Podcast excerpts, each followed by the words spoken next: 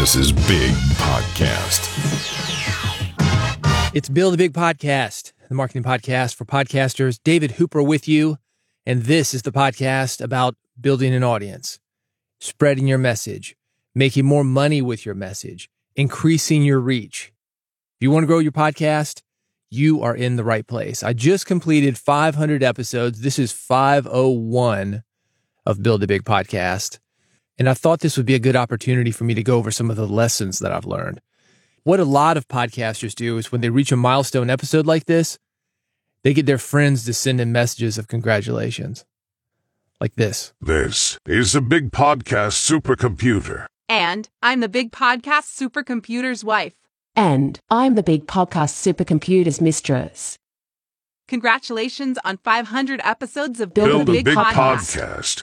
Podcast. I'm not doing that. I think that's nice. Don't get me wrong. I think it's good to note the little wins in life.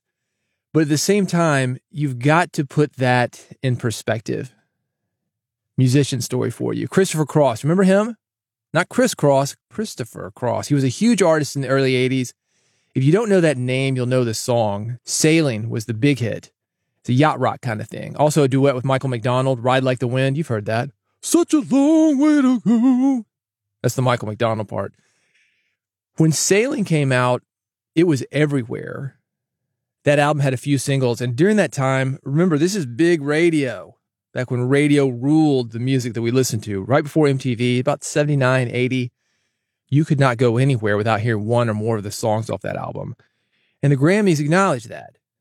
Record of the Year, Sailing, Album of the Year. It was called Christopher Cross, self titled. Song of the Year, Sailing, Best New Artist of the Year. So fast forward to the 90s. I'm doing an event with him. So we're hanging out, we're talking about his career, and somebody asked him about the Grammys because, again, this guy seemed to come out of nowhere and he just swept the whole thing. And I didn't know this story, but the way I remember it was that Chris had made a big award wall in his house. And you've probably seen that if you've seen musicians interviewed. Maybe you've been to Graceland in Memphis where Elvis lived. And there's gold record after gold record and platinum record after platinum record. And apparently he had done the same thing. He'd made this award wall and there's these cabinets and there's spotlights on the awards from that year, basically making a big deal about everything. But then he had a change of heart and he did just the opposite. He took down everything, put all the awards in the closet. That's the story. And this guy at the event asked him about that. He said, What's the deal there? And I don't remember all the details, but I do remember the ending because it's influenced me since. Basically, what he said was this I eventually took the awards back out of the closet. I put them next to the other awards that my family had. Now they're on the same shelf as my kid's baseball trophy, my wife's certificate from the PTA, that kind of thing. Basically, found some perspective. He acknowledged that he had won these awards, but there are other people winning awards at the things that they do as well. And those were just as important to him and his family. But what did he do after that? Well, I'm seeing him in the 90s. That's because he kept making music. Have you heard it? Probably not as much as Sailing, unless you're a fan. I can't think of any of the songs. But that's not the point. The point is, musicians make music. I love that because I think it's a real gift to be able to do what you want to do in life. And that's what I feel is the best part of awards. They can get you the attention that you can leverage to keep doing what you're doing. Significant milestones are similar. So here we are, 500 episodes in. I could do a press release. I could write an article that gets passed around. I could get some people to interview me and have me tell them what I'm about to tell you. I could reach out to all my buddies, like that joke I made at the beginning. I could say, Hey, can you congratulate me for 500 episodes? That would be really cool. Basically, bring in the hype machine, make this appear to be a bigger deal than maybe it is. I mean, it's significant, right? Let's acknowledge that. But there are a lot of podcasts that make 500 episodes. So, like Christopher Cross, the best thing that I think I can do right now is to keep going. And I'm going to share with you the lessons that I've learned from the experience of 500 episodes on this podcast. Hopefully, you're going to find something from these and you can use them for your podcast to get to 500 episodes. Maybe you're at 500 episodes. You want to go beyond that. And just for the record, where 500 comes in as far as my career, I have no idea how many episodes I've actually done. Podchaser, I think, has 2,500 right now, 500 episodes of this podcast. But, you know, there are other podcasts and other things that I'm working on. So it's a big deal, but you know, again, I'm trying to be really honest about where it is in perspective. I think sometimes we come up with these numbers and maybe they're social media followers or likes or whatever. I see it all the time at events. You think about Trump's inauguration, like I had the biggest event. Okay, whatever. Some people really like numbers, you know. Side note, I'm just going to say this because it's a memorable thing about numbers. I knew a dude, he had a musician organization. This is back when I'm really entrenched in music, not just broadcasting about it. And I'm going to all these events and I'm on a panel.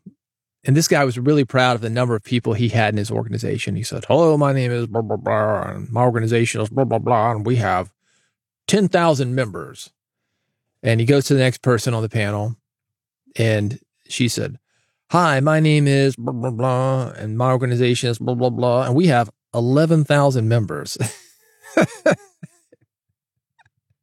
and I saw her afterwards. I said, "You don't have eleven thousand members." She goes, "No, no." just, just wanted to one up this guy because he doesn't have ten thousand members. That's ridiculous. I think sometimes, you know, maybe we think we're fooling people when we get into these numbers. I had so many likes and so many impressions and whatever. It's like, no, no, no, no, no. Are you making impact, man? Are you talking to the people that you're broadcasting to? That's what I judge a successful podcast on. So maybe that's lesson one. Forget the lesson one I was going to tell you, the one I've got written down here in my notes. Maybe it's just impact. Maybe we just forget the numbers. But anyway, let's get to it. Let's take it back. Five years ago, this is when I started the podcast. That's how long it's taken me to do 500 episodes. And just to give you an idea of where I was at that time in my podcasting and broadcasting career, that was about 12 years into me taking it seriously, but 25 years since I'd first set foot in a radio station. And I say that to say I went into this with eyes open. It wasn't like I hadn't been around the block before. It wasn't like I didn't know what I was doing. But there's still some things that I learned, and that's why I'm bringing this up on this episode. The first big thing that I did, this is lesson number one, I jumped in. This podcast was 100% one of those fire ready aim things. Long story short, it started out as a fluke. I was not planning on making a podcast about podcasting. I was podcasting about the music industry, and I had another marketing podcast called Red at the time. It started out as Real Entrepreneur Development. It's a podcast for marketing people. But back to this podcast, NaPodPoMo, you've heard me talk about it, 30 episodes in 30 days every November. It's similar to the National Novel Writing Month. Basically, you've got a goal, you go, go, go, go, go, go, go in November. And at the end of that, hopefully you've got a certain number of words, or in this case, a certain number of podcasts. And I joined in the middle of the month. I didn't even know about NaPodPoMo, or maybe I did, but I didn't think about getting in on it. And then I was like, yeah, you know, this seems kind of fun. Joined the 15th of the month, meaning that if I was going to finish it, I was going to have to do two a days, two episodes a day for 15 days to get that 30 in and meaning that since I was behind, I needed to jump in. So I jumped in without a plan.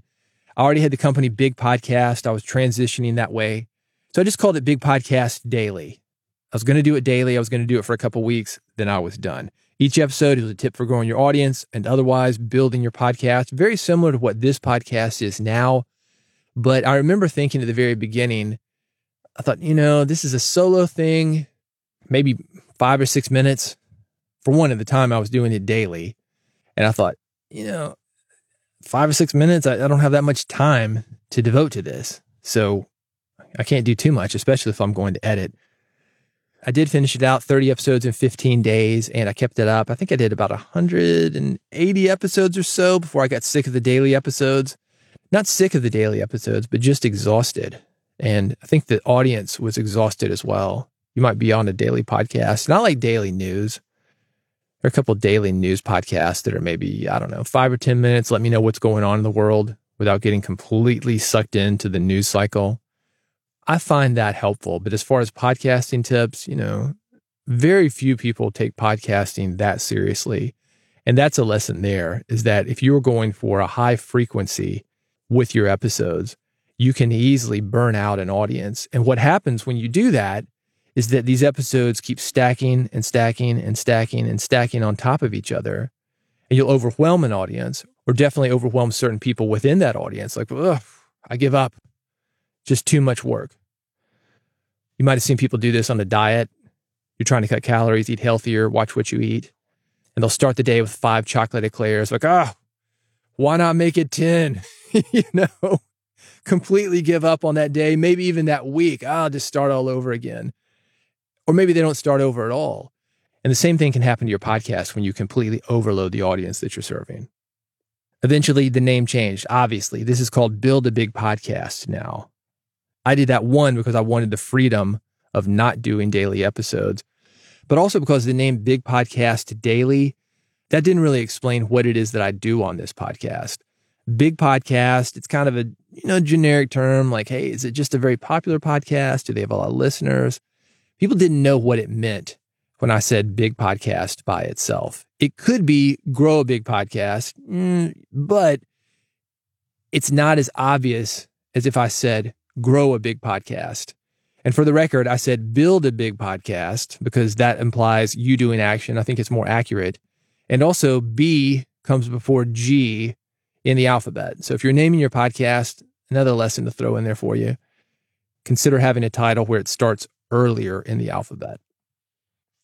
Not every directory is alphabetically ordered, but a lot of them still are, and a lot of them give you that option. Another thing that I figured out was episode art. When I was doing two a days or I was doing one episode a day with Big Podcast Daily, when you download a lot of episodes in your feed, or even if you're looking at a podcast on the web and you're seeing the same artwork every single time, it is difficult for people to remember did I listen to this episode or did I listen to that episode? If they're going back or trying to share the episode, one of the things that I did and that I still am doing today is I took the logo. So it's very obvious what the podcast is when it comes through your feed, but I changed the background. And I've got, I feel like I've got 120 different images. Because I think I did 30 and then I wanted to rotate it. Then I did 60 and then there was another round of an additional 60 episode images that I can do. So every time you come to this podcast, you are going to see different episode art. One of the things that makes it interesting to listen to a podcast, just like listening to a person, if you think listening to me as a host, it's what we call vocal variety. If I was very monotone, hello, everybody, and you just talk like this and do it the whole time, that's not very interesting. So what I can do is I can talk louder and I can talk quieter and I can change the aspects of my voice. Having different voices on your podcast can keep people engaged as well. Changing the episode art keeps people engaged, but you want to have that motif so they know what it is, but you want to have that art in general just a little bit different. So it keeps people just a bit more engaged, paying a little bit more attention.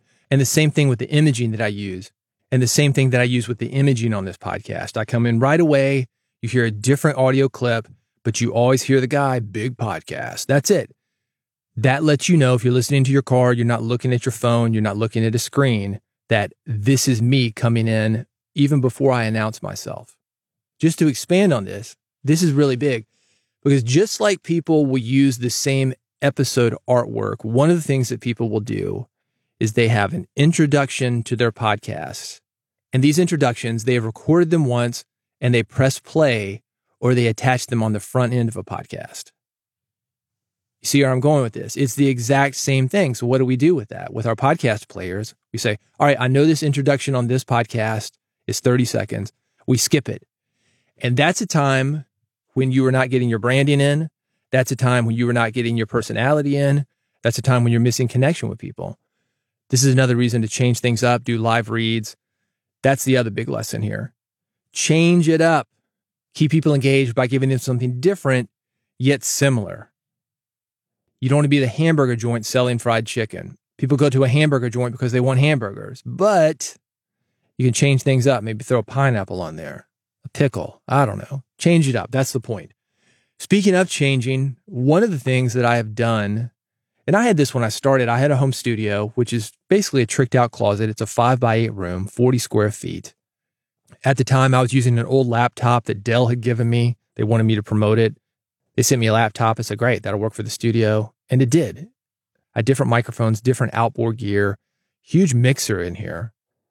The studio space itself, right now, if you're curious, it's more or less a room within a room. I've got a basic closet that is filled all four walls with 12 by 12 foam. And on top of that, this is the room within a room element. I have built a second wall made out of rock wool panels. Rock wool is sound insulation. It is very dense. It is actually perfect sound absorbency. Those foam squares that I'm talking about, these are the things that you can get on Amazon. I don't know, they're two or three bucks each. They're not much. Those are 0.6, so 60% efficiency. Rock wool, on the other hand, is 1.05, so it is beyond perfect sound absorbency. And I have six massive panels that have more or less boxed this room in, in addition to behind those panels, the foam and also a ton of industrial packing blankets. So this thing is dense. That's the room that I'm working in. As far as the equipment, speaking into an RE20 mic by Electro Voice, I'm going into a cloud lifter. That goes into a DBX 286S, which is another preamp, but the preamp isn't working really hard because of that cloud lifter. I've got a noise gate, I've got a little bit of EQ on it, I've got a compressor. That goes into a Focusrite 2i2 and again, because of the cloud lifter and also because of the preamp that I've got on the DBX, that Focusrite isn't having to work very hard at all as far as its preamp. And that goes into an iMac. That is how I'm recording. The software on the iMac, Audacity. I'm old school, man. I've been using it for 20 years. It's open source. I love the punk rock element of it that anybody can get this software for free and make a podcast with it. Very empowering. I edit in iZotope RX that basically removes the mouth clicks, the plosives, makes my voice sound just a little bit better, sweetens it up just a little bit. Take things through Auphonic, which is at auphonic.com. That compresses the file, does a little bit of a tweak on it, double checks the levels, adds the episode artwork. That's the process of recording this podcast. Everything that you hear from me, by the way, is edited. If you're curious about how much I edit, right now on the clock for the raw tape, I'm at 2730. Big Podcast Supercomputer, give me a time check. This is the Big Podcast Supercomputer with a courtesy time check.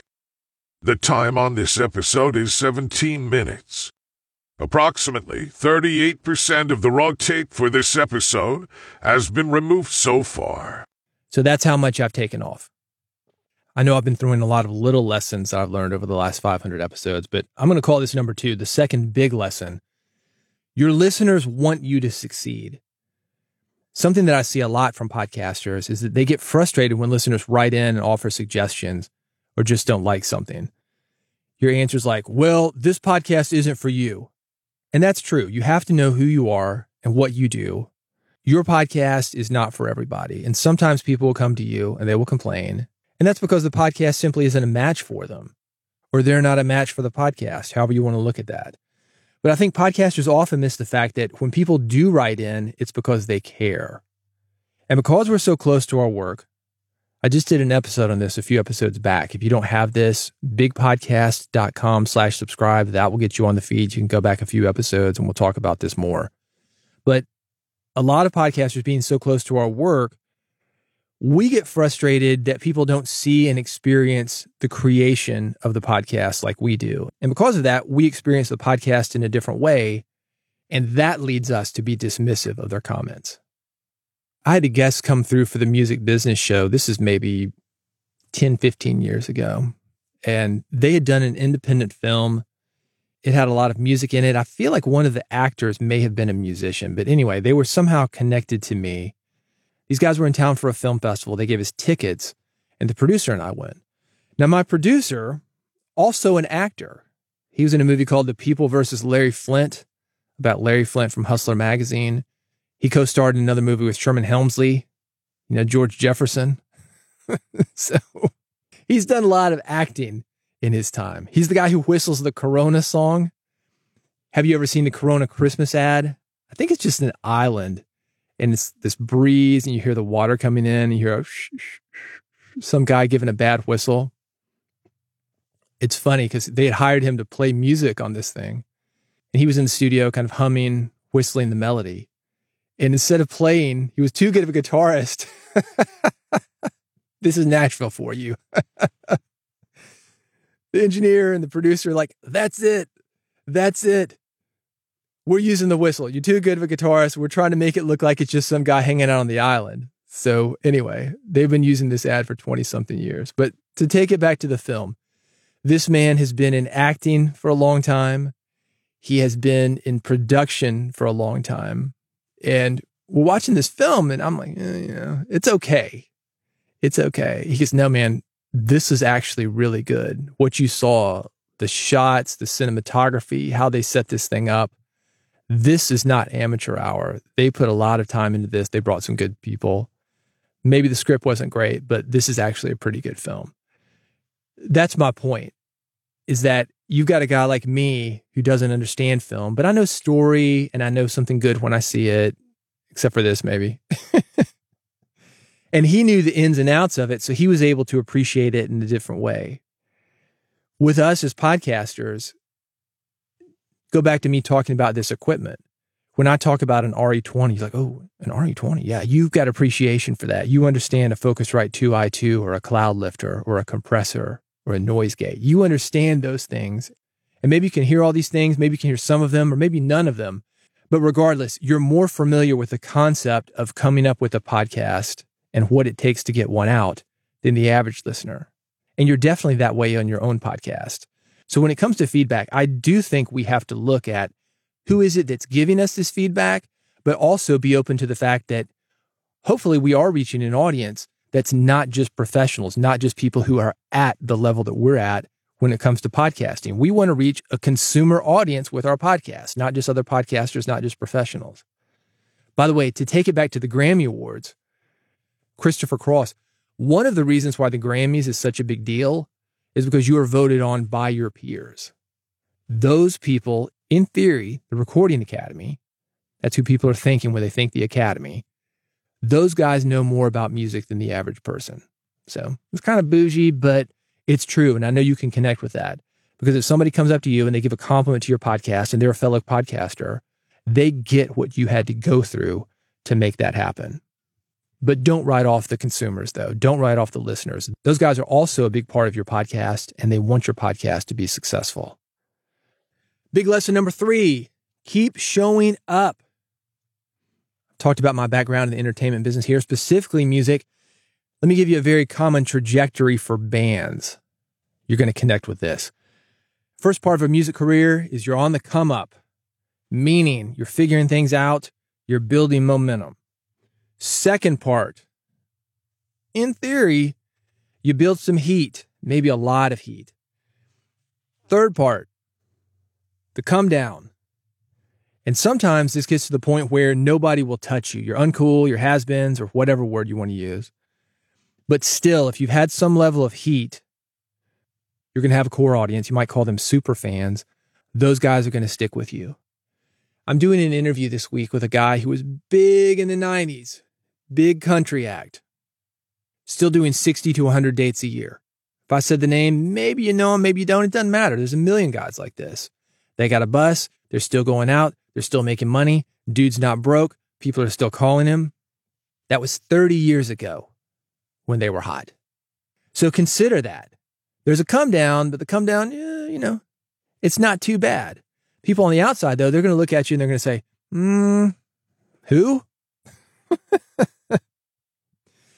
and that's a hard place because once you've tasted success or had money or found true love or been hot, whatever, it's hard to lose it. I think the come up is easier. You see where you're going. Like, yeah, we're going to do it. We're going to do it. And you're usually younger. You don't have as many years in. Once you get a taste of, and we're assuming you like it, how great it is, and you think it's actually great. Because some people do walk away from this stuff. And then you lose it psychologically. That's a very hard thing. That's why you see a lot of reality television stars pimping themselves for any kind of attention. It is addicting. One day it's teen mom, the next day you're on vivid video. You know what I'm saying?